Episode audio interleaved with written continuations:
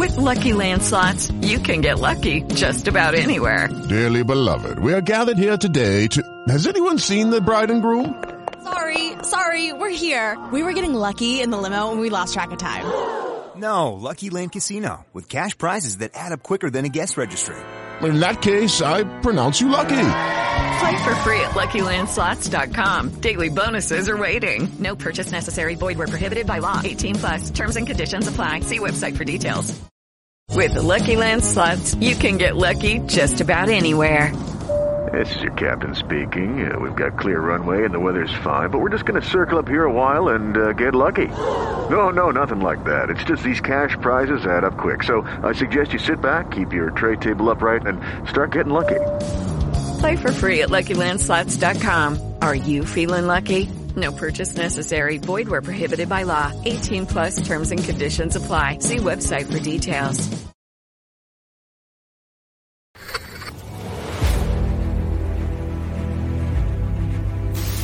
Your mission, should you choose to accept it. It's a quest. It's a quest for fun. Well, The Rock says, why don't we just cut right to the chase? Okay, now he, uh, you know, he wants to get together. Well, you know, he wants to talk. I want you to do me a favor. I want you to tell all your friends about me. It's showtime, folks! What are you? I'm.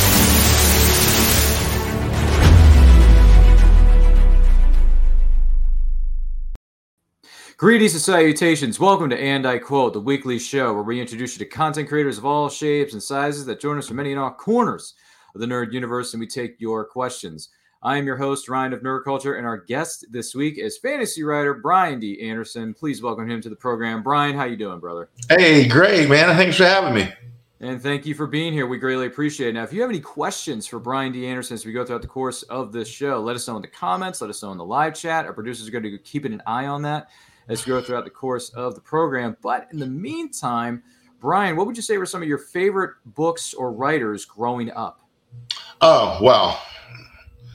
You know, the um, first book I remember actually remember reading was uh, Kidnapped by Robert Louis Stevenson. But um, uh, it was a little above my head when I tried to read it. I think it was like eight or seven or eight years old. So it was a little over my head but I love the cover. I had a, had a ship and a you know on the cover. You know, had, was like back. It was you know we're talking back in the 1970s. Um, so that where, they would every, all the covers look like oil paintings, especially on the classics.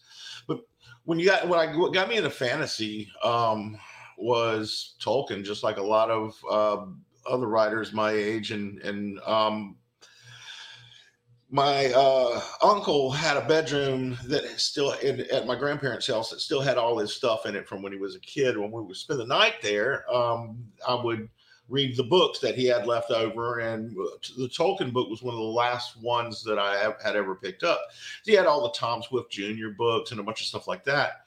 And I finally picked up this old copy of Fellowship of the Ring, and I just fell in love with it. And I had to leave it there though because it wasn't mine to take and I eventually got in touch with my uncle, and he said, "Oh yeah, of course I could take it with me."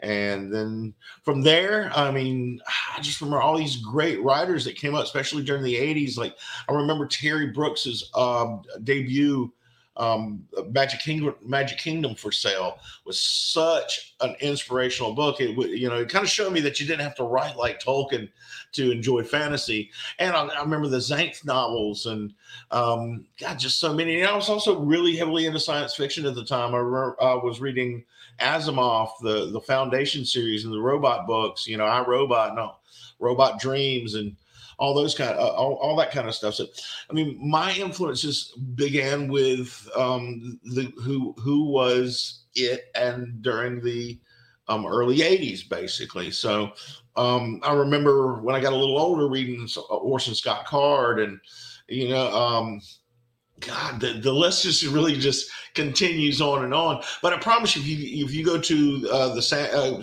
look at Sanderson or Dan Wells or or Patrick Rothfuss and their list of books, you're gonna you're gonna find that we have a very similar um, list of inspirations from from our early years.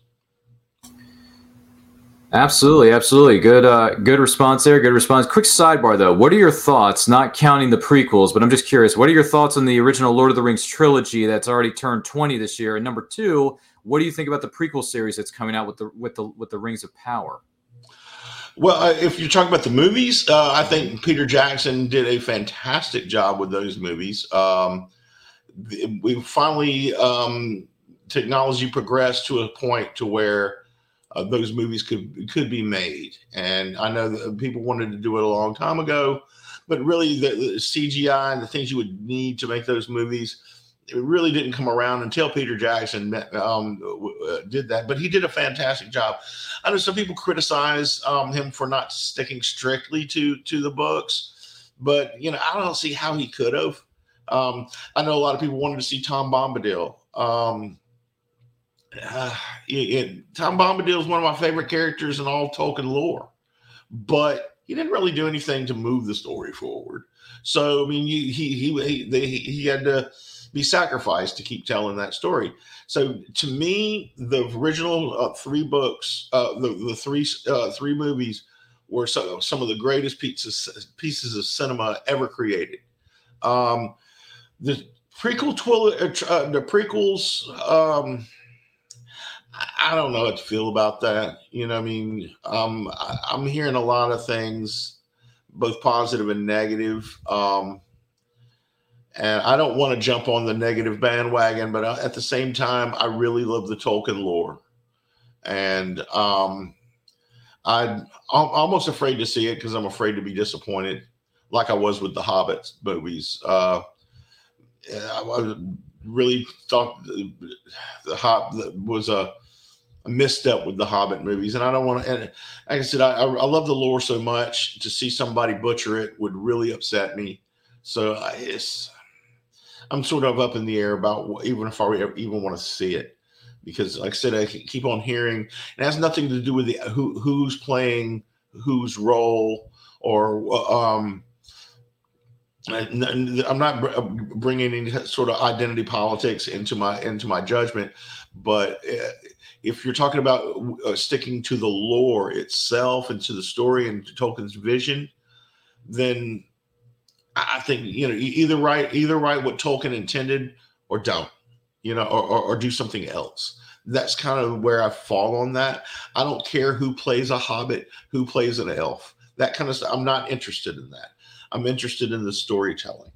So, um, the Hobbit, though, I mean, oh my God, they tried to take a, a, children's book and turn it into a, a, a th- three movie series, a three movie adult um, series of adult movies, and it, it, was a children's book.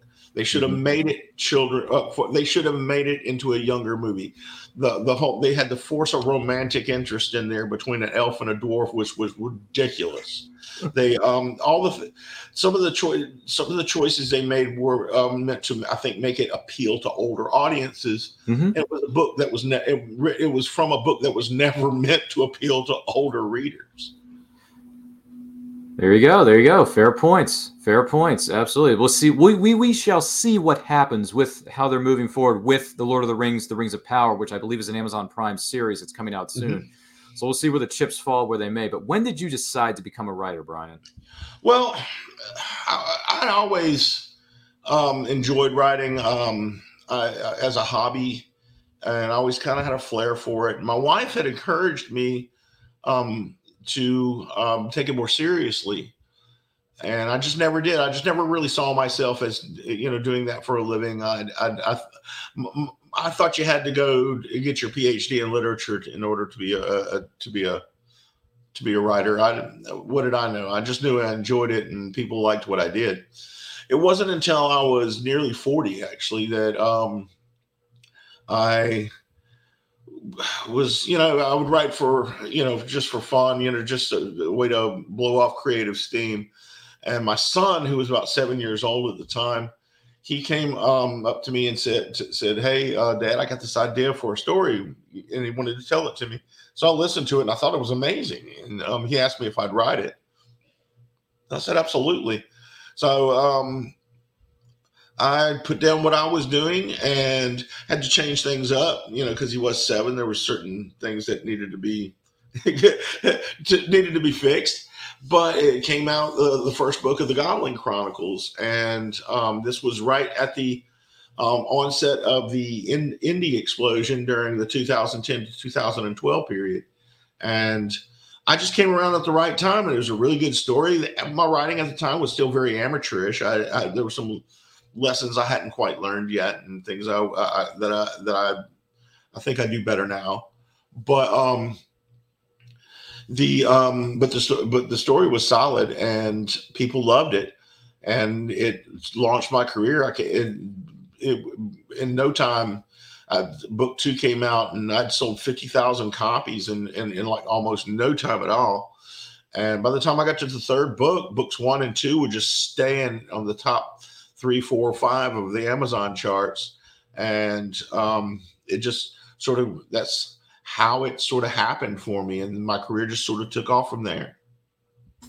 Well, congratulations to that. Once again, we're talking with fantasy writer Brian D. Anderson here on this episode of And I Quote. Make sure you like and share this video with all 200 of your closest friends. They're going to like the way they look after watching or listening to this episode of And I Quote. I guarantee it. If you got any questions for Brian, D. Anderson during any portion of the show, let us know in the comments. We would love to hear from you. We encourage it very much so. With that being said, what would you say are some of the biggest rewards about being a writer?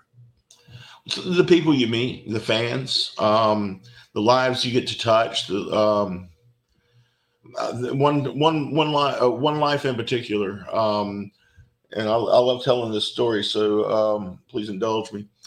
The um, it was not long after the second book of the Godling Chronicles came out that I received a letter from a, a woman named Helen in the UK. And she um, said that she was a foster mom and she would take on special needs uh, children. There's one child in, predi- uh, in particular. Her name's Christy. I can say that now because she's um, uh, reached the age of majority, but at the time she only knew her as Kay because she was a minor and um, Christy had some issues. She had some um, emotional issues. She had some genetic problems. Uh, she was um, um mildly autistic, and I mean, so, so, she had a real rough time and was abandoned by her by her uh, parents, and they took her on holiday. And what she when when a child's autistic, one of the things that you have to take into account is routine, and the importance of routine. And that was um, with uh, with Christy, the routine was they would read the Horrid Henry books at the at bedtime, and that was. But she never really engaged. She would just lay there, staring into nothing, while the book was being read. And at the end of the story, she would go to sleep. Well, they forgot the Horrid Henry books.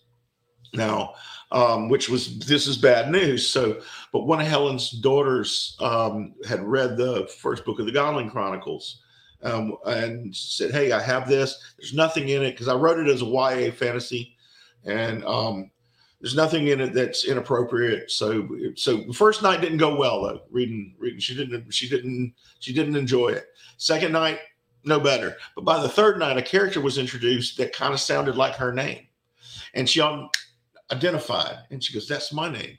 He goes, Yeah, yeah. So she started really listening and um, real identifying with the story and just made a, such a deep connection to this story that because of the ways the characters interacted instead of like she would have been kicked out of all her schools because of violent outbursts and, and showing inappropriate aggression she started actually taking on a nurturing role because of the way the characters interacted in the book. And like it, it had a, such a profound effect on her life. I mean that i could have never anticipated my silly little story having on, on somebody's life. And so and she wrote me and telling me about all this by the end of the letter i mean it's probably about a six page letter i was in tears. And I actually I'm still I'm still um, friends with Helen and um, to this day. And uh, but I remember at the time I wrote uh, Christy a, a, letter from one of the characters.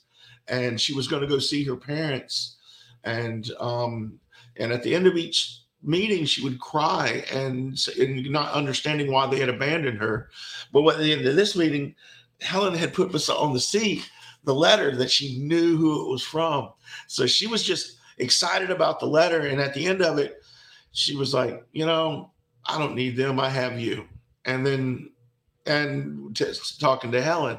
And that's it. Like said, that to me, that is the best part about being a writer when you can actually have a significant positive impact on somebody. And even though we're telling silly little stories that in, in the big scheme of things that don't mean a lot, but it can mean something profoundly.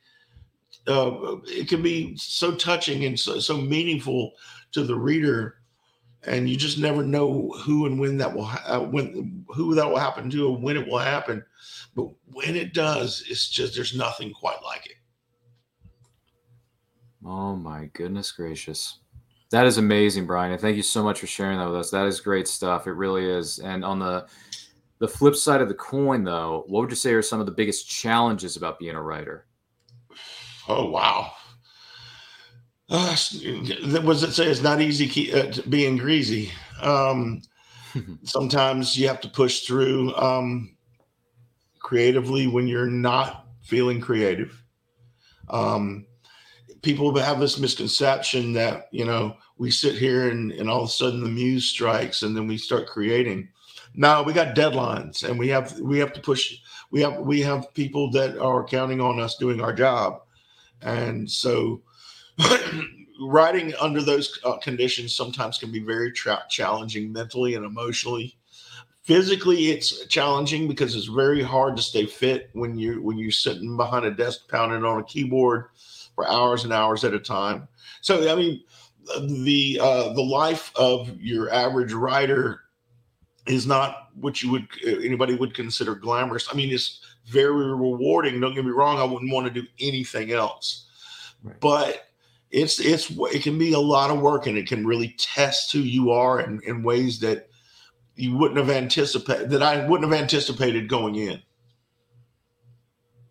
Mm-hmm. Oh, I see. I see. I see. Well, that's that's understandable. That's understandable for sure. And when it comes to some of the things you've worked on, or should I should I say you, the, some of the books and the works that you've published in the past, and once again, these are in no particular order for those who may be watching or listening to this, but I do want to share something with you here. I'm just curious. This one, the swords is it elegy? Am I saying that right? The swords, the swords elegy. Yes, I did say that right. Okay, so I'm not a complete mess up. I try to do my best on this show, folks. You're doing do. great. so, so the, I, I'm doing my bloody best here. All right. So the swords elegy. What exactly is that, and how did you come up with this idea? Okay, the Swords Elegy is book three of the Sorcerer's Song series, and it's coming out November 1st through Tor Books. Oh. And um, the the first book is called the Bard's Blade, which you have on the uh, on the screen on the screen behind me. And the way that the way that whole series came about was it's, it's kind of funny. I would um, I had just finished the second book in the um, sequel to the Godling Chronicles, and I was I was a little burnt out. And I needed kind of a palate cleanser, and I'd never never done uh, flash fiction before, and I didn't know how to do it. And um, this Mark, uh, real big fan of Mark Lawrence's, um, got on um, this this writing and reading site that, uh, or group that I'm a part of, and said that he it was putting on a flash fiction contest. Mm-hmm. Had to be 300 words, had to have this word and this word in it. And I'm like, ah, what the hell? I'll give it a try. And failed miserably, couldn't keep it under 300 words. But by the end of it, I had an idea that turned out to be this entire series that we sold to Tor. My goodness gracious, the, the thing the things that happen when you least expect it. Oh yeah, man. Life's kind of fun, funny old life, isn't it?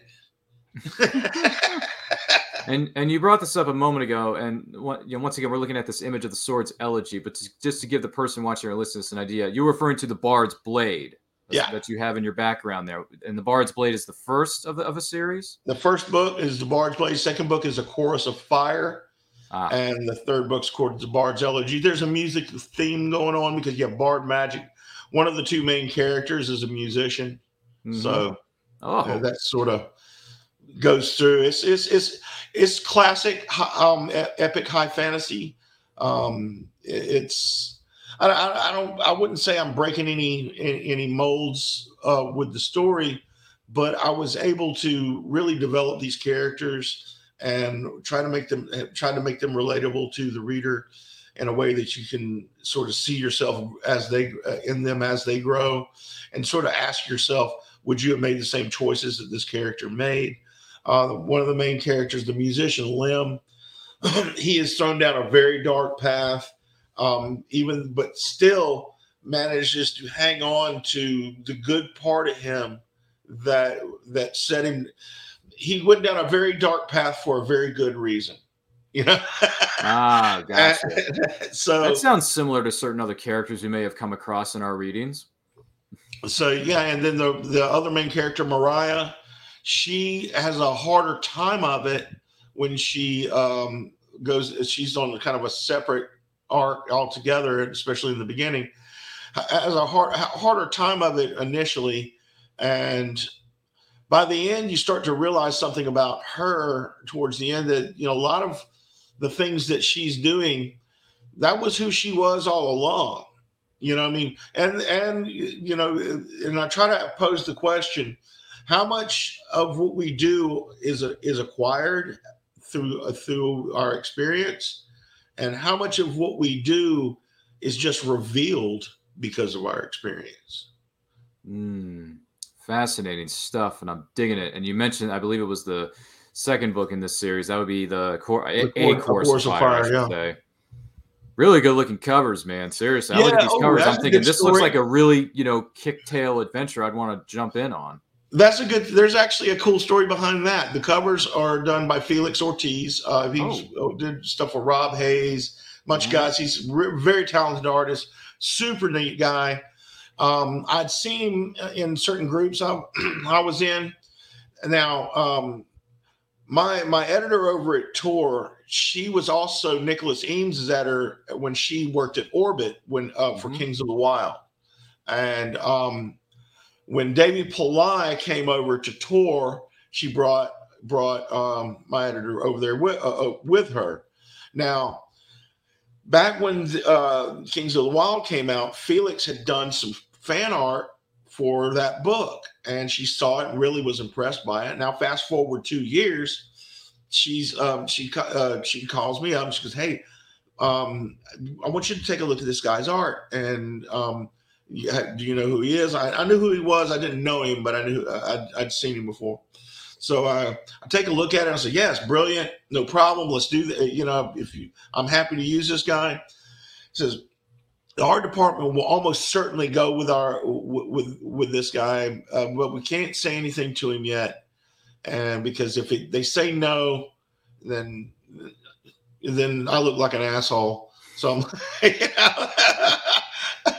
you know, let's watch what we say. Watch what we oh, do. Let's not let's not try to put the cart before the horse. I, I apologize. No, it's all um, good. It's all good. It I, happens all the time. I, don't. I don't look good in that particular circumstance. But um, so it's okay. I um I so I'm for t- like two months, three months. I'm seeing this guy online, and I and I and he's been trying to break into traditional publishing for a mm-hmm. long time, and he's even posted stuff online. Yeah, I still can't get break into traditional publishing. And I'm like, I'm about to change his life, and I can't say anything to him. So it's like, and it comes from just two years prior, him so the right person seeing his stuff, and he, he didn't know at the time there was no way for him to predict that. And so it does kind of go to show you when you when you're putting your art out there, you're putting your shows out there, you put whatever it is you're doing, that you don't know who's watching. So because you know, and so uh, it's a very good reason to always put your best foot forward and always put your best work out there. You don't, even if you feel like you're spinning your wheels, somebody who can impact your life may be watching you. There you go. Enough, enough said, right? Mic drop moment. Once again, we're talking with fantasy writer Brian D. Anderson here on this episode of And I Quote. Make sure you like and share this episode with all 300 of your closest friends because they're going to like the way they look after watching or listening to this episode of And I Quote. I guarantee. If you have any questions for Brian D. Anderson as we go throughout the course of the program, let us know in the chat. Let us know in the comments. We, we would love to hear from you. Look forward to doing so. With that being said, any special memories for you from being at conventions, whether you're there as an attendee or you're there as a vendor selling your books? Well, I told you one a while back, but I don't think that one's appropriate. no, it's all right. Some things should stay in the backstage area of a respective studio. But if there's anything um, you can share with us that maybe not so you know off the beaten path, feel free to share with us. Well, you know, I mean, I, I love doing the shows because the shows I get to actually meet existing fans and make and make new fans and and be and meet fantastic writers and celebrities and um, you know, like uh, I've gotten to hang out hang out with uh, Kevin McNally from um, from Pirates of the Caribbean. He was uh, Ooh, uh, Mr. Nice. Gibbs, and one of the sweetest, sweetest uh, people you'd ever want to meet. Um, got you know, you get to meet all these really cool people. But I'm really looking forward to Dragon Con this year. Uh, mm-hmm. because this is going to be my first year as an actual guest, and that's kind of a bucket list item for a writer. And um, I get to do I get to do three, four panels. Ooh. Now, four, and this is not being inappropriate. These are actual panels at Dragon Con. Mm-hmm. First, I'm doing Stabbity Stabbity is one of the names. Talk about swords. then I'm doing the Conan 90th anniversary panel. Then I'm doing Wheel of Time, the TV show, not the book. Oh, okay. Um, gotcha. What to what we think to expect for next season, mm-hmm. and then sex workers in fantasy. I swear to God, that's a panel. And I wow, okay. and, and I'm like, and I saw it. I was like, okay, yeah, we're getting protested. Boy, the crazy but things no, that happen at certain well, actually, conventions actually, around the I'm world. I'm really kind of excited about that panel, so because it's an interesting topic. Mm-hmm. Um, because it does come in brothels and stuff like that come in all the time in, in the fantasy genre and you um and, and, these characters the, the people who work there they can be very interesting characters i've actually uh like uh, my akiri character um I had had had some interactions in that in those settings, and they're important to fantasy, and they're important how they relate to fantasy. So it's not, it's not, you know, I'm, I'm, I'm not going to be going in there giggling like, you know, it's some, some silly t- topic. It's an actually, it's actually quite interesting, serious thing to talk about. And I'm, I'm, I'm, I'm looking forward to it. no, I'm sure, I'm sure you are. And as well, as well as the, as well as the what 90th anniversary of Conan the Barbarian. 90th anniversary of that Conan the Barbarian. Crazy. That's crazy. Robert E. Howard in Strange. Tales, I think it was called um, wrote the first story of uh, Conan. That's a lot of history. That is, yeah, yeah. That is in 1922, I think it would have been something if it's 90th anniversary. Um, well, I think it's 1932. I think it's 1932 because we're in 2022. You take that, it's 90. Yeah. Okay, 32. 1932. Yeah, 1932 yeah, because that's right, also right. you know so that's also the same time some of the other pulp characters were coming out. The pulp magazines were coming out. You had well, guys yeah, like the um, Phantom, you had the Shadow, you had stuff freaking... goes back even further. Like the uh, I was talking about Tom Swift junior mm-hmm. Um, the the original Tom Swift novels came back at right around like 1910 to 1915.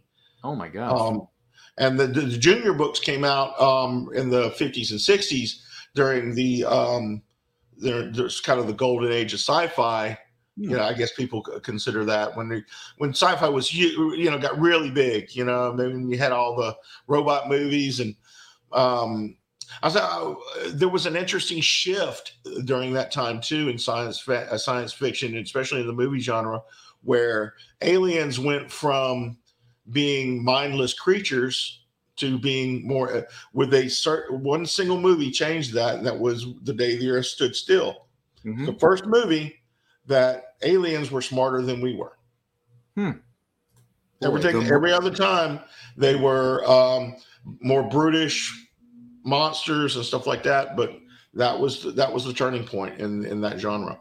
Judy was boring. Hello. Then Judy discovered ChumbaCasino.com. It's my little escape. Now Judy's the life of the party. Oh baby, Mama's bringing home the bacon. Whoa, take it easy, Judy. The Chumba life is for everybody. So go to ChumbaCasino.com and play over 100 casino style games. Join today and play for free for your chance to redeem some serious prizes. Ch-ch-chumba. ChumbaCasino.com. No purchase necessary. Void where prohibited by law. 18 plus terms and conditions apply. See website for details. Lucky Land Casino asking people what's the weirdest place you've gotten lucky? Lucky? In line at the deli, I guess? Aha, in my dentist's office. More than once, actually. Do I have to say? Yes, you do. In the car before my kids' PTA meeting. Really? Yes. Excuse me, what's the weirdest place you've gotten lucky? I never win and tell. Well, there you have it. You can get lucky anywhere playing at LuckyLandSlots.com. Play for free right now. Are you feeling lucky? No purchase necessary. Void where prohibited by law. 18 plus. Terms and conditions apply. See website for details. My goodness oh, I gracious. why- what made me think of that? No, it's okay. The more you know. So there you Yeah. go. There's nothing. there's nothing wrong with that. But yeah, Conan the Barbarian's a big one, and obviously, I think Robert E. Howard was also involved in the cre- in the creation of Solomon Kane, Mhm. another popular character. That's good stuff. And the movie for that came out like ten. What was it like twenty? I think it was almost no, it was like 10, 12 years ago with James Purefoy playing the title role. Great underrated film is Solomon Kane. If you have not seen the movie Solomon Kane, treat yourself because James Purefoy is one heck of an actor. Tell you what, um, Robert Jordan was also that he uh, um, was uh, one of the writers for Conan back when he was a young writer. Uh, I remember reading some of the early. That was my first introduction to Robert Jordan. Was reading his Conan novels. Whoa. Okay. Yeah. I can dig I can I can dig that, brother. Yeah. So with yeah, he, he did that- I used to love those things. That you know, I mean, and, but, you know, fantasy has evolved so much since uh, Conan. You know, I mean, I mean, I, I get why I get why it was uh, male centric at the time because most of those kind of no- novels you had, you know, damsel in distress wrapped wrapped around Conan's leg. On that's not very much there for a young lady to be interested in. Um, Uh, I, I used to I used to make a joke about how to plot a Conan story. Conan rides into town, eats what he wants, kills who he wants, ha- takes your woman. There's nothing you can do about it. Conan leaves town. The end. pretty I would say that is pretty simple and to the point. And there you go. But that being said, man, well, congrats on becoming a guest at what is known as Dragon Con for 2022. We wish you the best of luck with those panels, especially some of them being a little bit more entertaining than some others. But that being said, what advice would you give to aspiring writers out there? I'm just okay. Um, when I give advice to to uh, the up uh, some up and comer, I try to get make it practical and something you can actually use. Um, you, writing is like anything else; it takes practice. The more you write, the better you'll get at it. It's, there's it, it is no different than any other activity. Um, can, thinking about writing does not make you a better writer. And read a lot and read read critically. Read the if you say if you like George Martin's work, and he's a brilliant writer. If you like the way George Martin writes, next time you read something by George Martin, aside from um, paying attention to the story, pay a lot of attention to how he frames dialogue, how he wh- where he where he fits description in, how he uh, you know what he, the the the the nuts and bolts of what he's doing can be uh, can be more informative than than any creative writing class that you could ever take. That, like I said, and and and do a lot of writing. You do those two things, you will increase your skill set. As far as storytelling goes, I mean, learn the basics of story structure. It's important.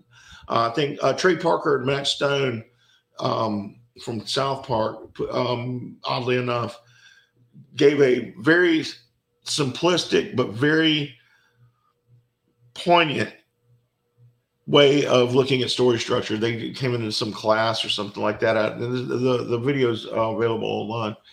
Um, the words between each instance in your story, the words and then should almost never be there. This happened, and then this happened, then this happened, then this happened. Should not be the case. It should be this happened, therefore this happened. This happened, but this happened, therefore this happened. And each part of telling a story is creating questions and then resolving them into answers. If you complete, if you continue to run on and on and on and on and on with no resolution, the reader will eventually disengage, and that you don't want that. So those are the pieces of advice I would give for aspiring writers to pay attention to that. Awesome sauce. And thank you so much for sharing that with us. Once again, we're talking with Brian D. Anderson, fantasy writer here in this episode of And I Quote. Make sure you share this episode with all 500 of your closest friends because they're going to like the way they look if they're watching or listening to this episode of And I Quote. I guarantee it. And also, if you have any questions for Brian D. Anderson, let us know in the comments. Let us know in the chat. We'd love to hear from you as you go throughout the course of the program. With with that being said, you mentioned a few names earlier, but I'm just curious, who would you say are some of your favorite writers of today, Brian? Oh wow, he's a Dan Wells. Um, I'm to be to be full disclosure, I do know Dan personally, mm-hmm. but even if I even if I'd never met him, um, uh, his writing is absolutely brilliant. Brandon Sanderson, of course. How do you not like Brandon's work? Um, oh my God! Uh, I like uh, for science fiction. I like Chris Ruocchio. He's he's a really talented young writer. Um, he's an up and comer. Uh, he's somebody to really look out for. Um, R.R. Virdi uh, is uh, just had his debut novel with Tor. I've read some of his work. He's a really talented young writer. Um, nice, nice young man too. He's really worked hard. He deserves the success he's he's getting. Um, I like Abercrombie's writing a lot. Um, he loses me sometimes with the story, but I, I stay with. I would stay with it just because how brilliant a writer he is. No matter what he was writing, he, he no matter what Abercrombie's writing, he does it brilliantly. So um, um, those are some of my favorites. Awesome, man. Thank you so much for sharing this. I want to take this opportunity to let you know that this episode of And I Quote and every episode of And I Quote is indeed powered by our good friends over there at Poddecks. Now, Poddecks are unique interview questions and episode starting prompts in the palm of your very own hand. So, whether you are a new podcaster or you're an existing broadcaster looking to grow your audience or get more engagement, you're going to want to check out poddecks.com.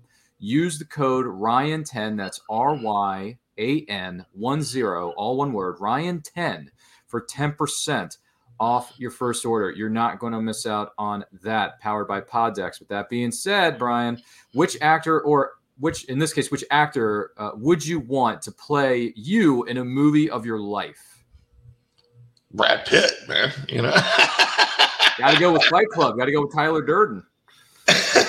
no, yeah, uh, I don't know. I mean, God, um, I mean, he did come out more, re- more recently with Bullet Train, so there you go. You know, I, have always, you know, he he's actually he's one of my favorite. I think he's a brilliant actor. I, I, um, I, I, know a lot of people in his early days thought he was a, this, you know, teen heartthrob bubblegum, you know, mm-hmm, that mm-hmm. kind of. But man, he he turned out to be such a brilliant, brilliant actor.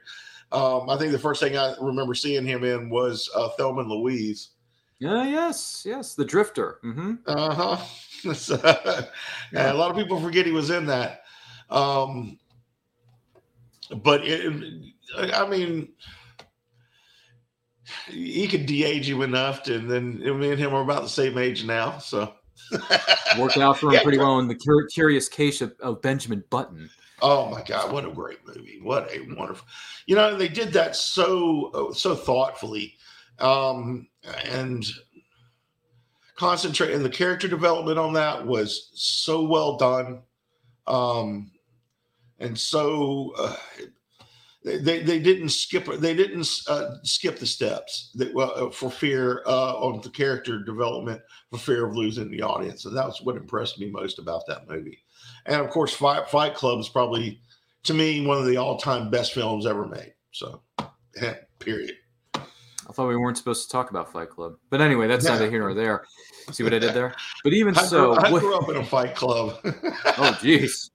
Oh, what's oh boy? That's a story for oh, entirely. Small, small town in the deep south. uh, okay, all right, all right. Listen, you gotta do what you gotta do. Gotta do, you gotta do what you gotta do. Uh, it, whatever the environment may be. What gives you butterflies in your stomach? Oh wow! Um, Could be um, anything. Could be anything. God, nothing much these days. Um, my seeing my son do something new and exciting still is. I've lost pretty much all the kind of fears and, and anxieties that I have for for me. Um, I've, I've done a lot of public public speaking. I've been on television, radio, and stuff like that. I've met a lot of famous people, so that kind of stuff does uh, doesn't really impact me anymore. But my son, uh, like I saw, he rode his a motorcycle for the first time. Um, he's going to be, you know, he's all these new things. He's 19 years old, and mm-hmm. you know, all these new things he's doing. That still gives me butterflies, and it's still, you know, that's still to, to me, it's, uh, it's it's not really living vicariously. It's almost watching his accomplishments or mine because I, you know I helped to raise him. So yeah, that gives that's what gives me butterflies. Right on, right on, man. What would you do with an extra hour in a day? Sleep. we all need our beauty rest, partner. We got to get them rest, boy. We don't get those solid hours of sleep. We're flipping zombie. Beauty rest. this is what happens when you don't get it. Start to get these over here and over here and over yonder. You know what I'm saying? I'm, I, I'm, the beard covers up a lot of sins. It does, doesn't it? I'm trying to grow mine out right now, as you can see. this is this is what a week uh, will get you with this good looking good looking set of uh, facial hair. But anyway, that's neither here nor there. You ever had one of these things go completely off the rails? I'll ask you a question. Uh, what do, you, what do you mean? Have I ever had one, one of my the, shows? One of the interviews. The you ever had something just go completely off the rails with somebody? Maybe one or two guests I've had in the past. I can't exactly because I've been doing this show for two years now, and do, Grant, we were doing it during the lockdown. A lot of things tended to blend. Yeah, yeah. So, so, I would say maybe once or twice we've had a bit of a situation where things have gone off the rails, but I try to rein them back in as best I can because I try to keep this show going on a nice and fun and steady track. Yes, yes, family friendly. I, I do my absolute best. It's not easy. I'm not going to sugarcoat it here with well, you. I mean, or the, or the person who's watching or listening to this, but running a podcast or running a show or any type of operation is never going to be easy. Nah, well, um, I, you know, the profanity is the thing, the, the thing that I um, have a hard time refraining from. It's okay. We all have a slip of the tongue. It's okay. Well, I'm by myself most of the time. I spend a lot of time in my office. I don't have anybody really caring one way or the other what I say to jibber jabber with, yeah. And so it's mm-hmm. Uh, like you know, you, but you slip sometimes. You try to be careful. You try to be considerate of others. Yeah. Some people are, are, are, sensitive to that, but you know, I mean, that, I'm, I'm sure you've run into well you yeah. heard, heard um, you know I, I, I slipped once during okay. this interview so it's a it's okay we all make mistakes and we all you know we just learn from it that's all I mean I try to keep it as uh, nine times out of ten this show has been family friendly but this is the tenth time no, it's okay. It's fine. We're going to live through it. We're going to get through it with lots of therapy afterwards. Uh, after I leave the studio, I'm going to go right over to that person's office. I'm going to sit down with them for a couple of hours and uh, kick back a few. I don't know. But either that's way, that's not Harley Davidson for. exactly. Whatever works for the individual. That's you, you, you, never see a Harley parked in front of a, a of my therapist's office. No, I, I don't believe I have. I don't believe I have. But anyway, that's neither here nor there. What is something you love that is vintage? Huh. Anything stand out to you in that regard? A lot of things. I love antiques of all kinds. Um, I like I like um, when you mean when you say vintage, do you mean antique or do you mean just something from maybe my my youth? Yeah, it could be anything from your youth or something that is actually vintage, like an antique or something like that. It could be anything. You can you can interpret like this question car, however like you want. Cars from back in the fifties and sixties. There you go. They would look like they were they were they weren't just vehicles. They were pieces of art. That were mm-hmm. somebody's mm-hmm. design.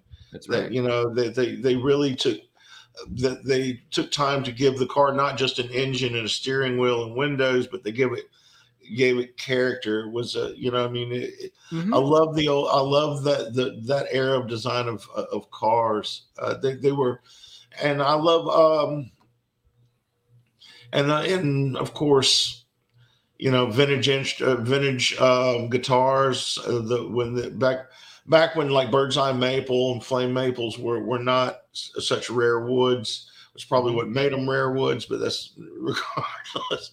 Um, they were still beautiful instruments and things like that. Anything, anything that um, you see that somebody. Tax day is coming. Oh no!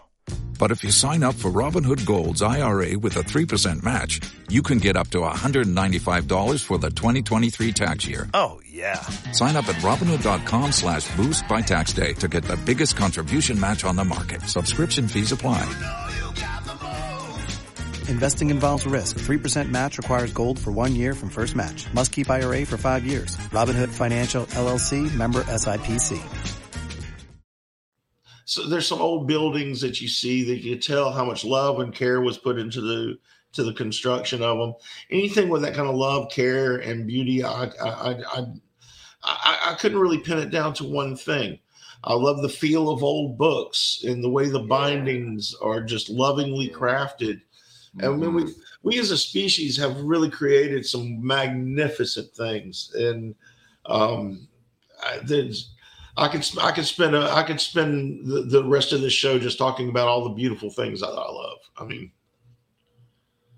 no, that's that's very that's very true. Like you know, in a way, life is beautiful, depending on what you're looking at or what what what you're passionate about and all that kind of stuff. It's there's no right or wrong way to interpret that. It's just up to the person individually. But with that being said, what is one surefire way to grab your attention? all right, I'm gonna let that one, I'm gonna let that joke go on by and, and grasp for something a little more serious here. Um, it's okay. There's a couple. We, we appreciate we appreciate your discretion. It's okay. Um, well, I mean, depends on the situation. Um, if you're at a comic con, what's a great way to grab your attention? Eye contact um, mm-hmm. which is difficult for some people, um, especially at a Comic Con. And I'm not saying this in a kind of disparaging way. Oh. And I'm actually saying this as as a, as one of the things I love about nerd culture and Comic Cons. Um, that yeah, that it, to get my attention, enthusiasm for nerd culture is the best way to do it if you want to get my specific attention, eye contact, because I, will look back at you. But I know that's difficult for some people, so I don't. I, I try to also read other cues that somebody's interested in speaking about my work.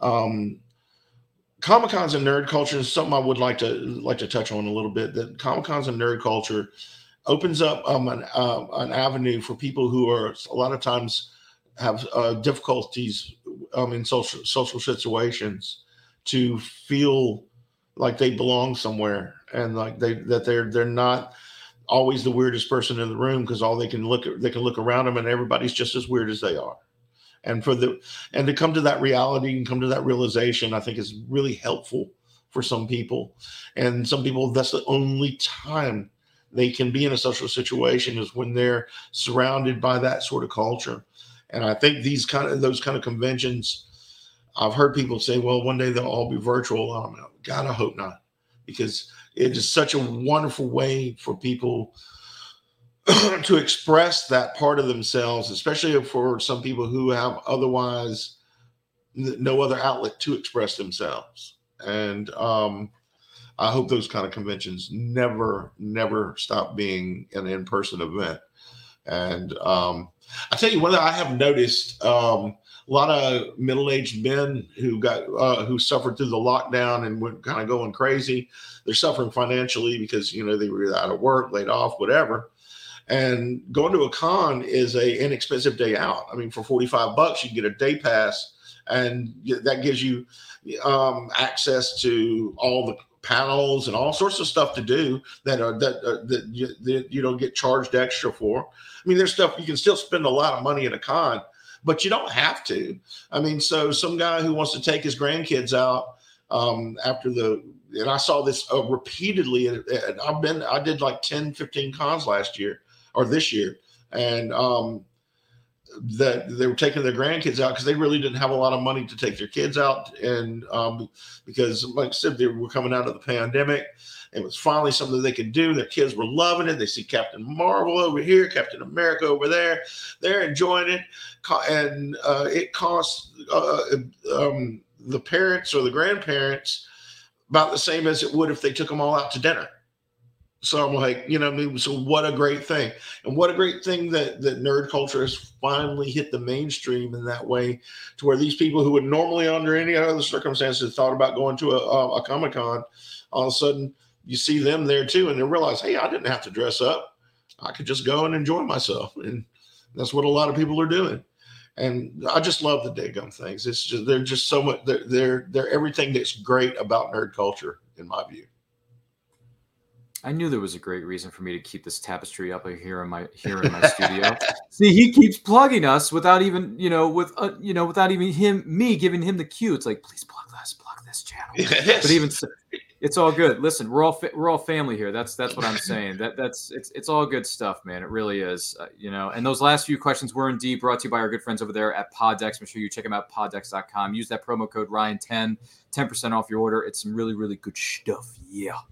So, with that being said, I want to take this opportunity to say thank you to Brian D. Anderson for being our guest this week on And I Quote. Brian, thank you so much for being here. Where can the person watching or listening to this find you on social media and everything that you have coming up? You can find me at, um, at uh, author Brian D. Anderson at blogs, uh, Blogspot. You can find me um, briandanderson.com. Um, you can find me on Facebook. Um, basically, if you just put in Brian D. Anderson, you, I come up everywhere. So you can. I am. I'm one of the easiest people to find. You you Google Brian D. Anderson, and I show up. And I am very responsive. If you um, have questions for me, questions about my work, questions about my upcoming appearances, um, I do respond to emails and messages as long as they're not crazy pants stuff, you know, which I I have had happen. But yeah, that's how you get in touch with me. I'm going to be appearing at Dragon Con September 1st through the 5th in Atlanta, Georgia. Then I will, um, two weeks later, I forget the date, but I will be at um, uh, FanX in Salt Lake City, Utah. Oh, also at Chattanooga Comic Con in October. Ah, there you go. There you go. Awesome stuff. Well, thank you so much uh, for being us, being here with us. I should say, Brian. Uh, stick around here for a minute, if you will. My name is Ryan of Nerd Culture. You can follow me on Twitter and Instagram at Ryan RPM5. That's Ryan R Y A N RPM and the number five. It's all one word. On social media for all the upcoming podcasts and projects. Once again, And I Quote is on Saturdays at 12 p.m. Eastern time. So make sure you check out those episodes there. Also, want to thank our friends over there at the radbear.com the best nerd brand in the business today. If you're looking for something from your favorite properties, from Power Rangers to The Neverending Story to anime to movies, other television series of all kinds, check them out at theradbear.com. Make sure you use that promo code Ryan10, R Y A N 10 for 10% off your order. It's more phenomenal. Let me tell you something. It's truly more phenomenal what those guys are doing over there. So check it, check it, check it, check it out. You're not going to be disappointed. Also, our next watch along is coming up. We're going to be celebrating the 15th anniversary of the remake of 310 to Yuma with Russell Crowe and Christian Bale. It turns 15 this year. It's crazy how time flies when you're having fun.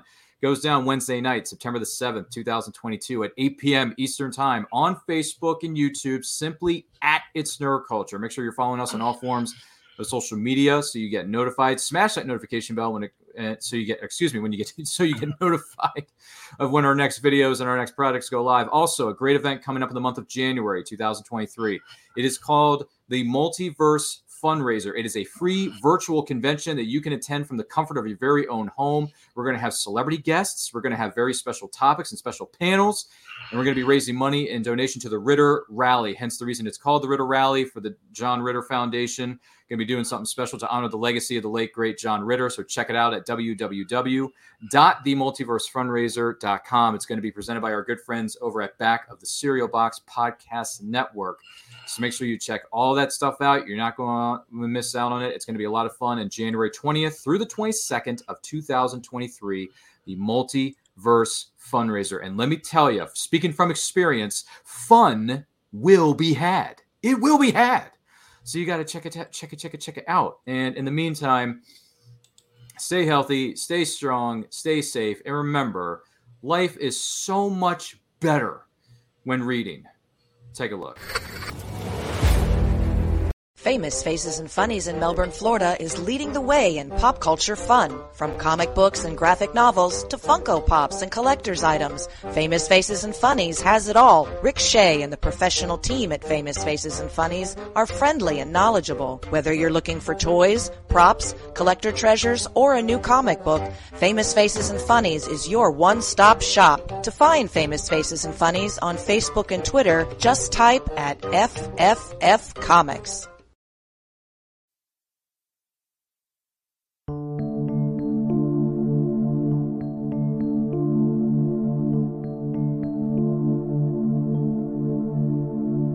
Sweet dreams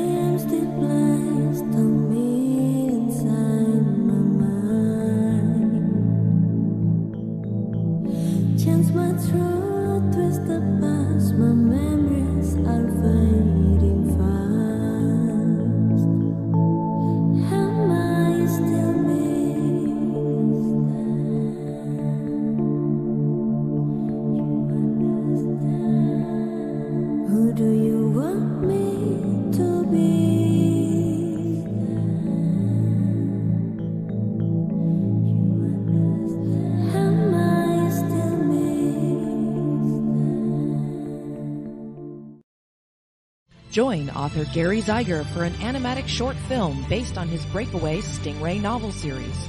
Watch this animatic short based on the novel Stingray, You Can't Hide Forever at stingrayseries.com. In Stingray, You Can't Hide Forever, Captain Epsilon is putting the band back together to rescue his protege's little sister from the evil conglomerate while keeping his state-of-the-art warship Stingray out of their hands. Watch as the adventure unfolds in the groundbreaking animatic short at stingrayseries.com. Then, join the crew of Stingray with the next novel in the series, Stingray Prophecy, where Captain Epsilon and Dr. Zubre are pivotal players in an ancient prophecy. Can they reunite the people of two worlds before they destroy each other?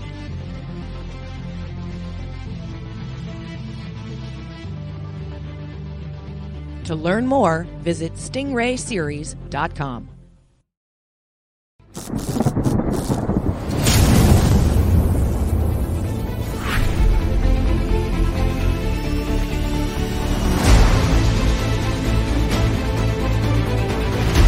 Choose high flying action. Choose death defying escapes. Choose spine tingling thrills. Choose nail biting intrigue. Now's your chance to choose the adventure. The Captain Hawkland Adventures. Available on Amazon.com. Author Cindy Koepp is writing on the edge. Books include Remnant in the Stars, The Loudest Actions, Lines of Succession, Mindstorm,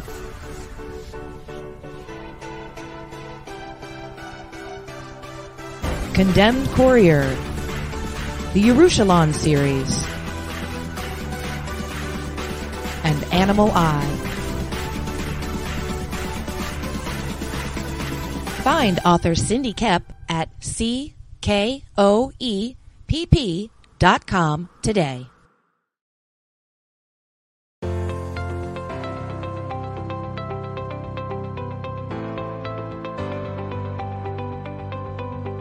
You've worked hard and written a great book. Now it's time to give it a great cover. If you're an indie author or small press publisher, Plasmafire Graphics is your source for affordable cover illustration and graphic design.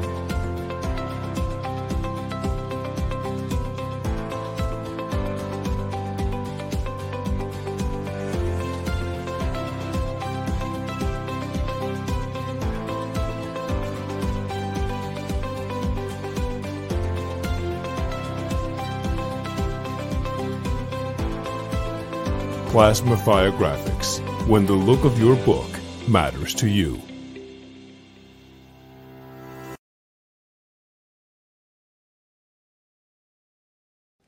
Good morning. Oh, and in case I don't see you, good afternoon, good evening, and good night.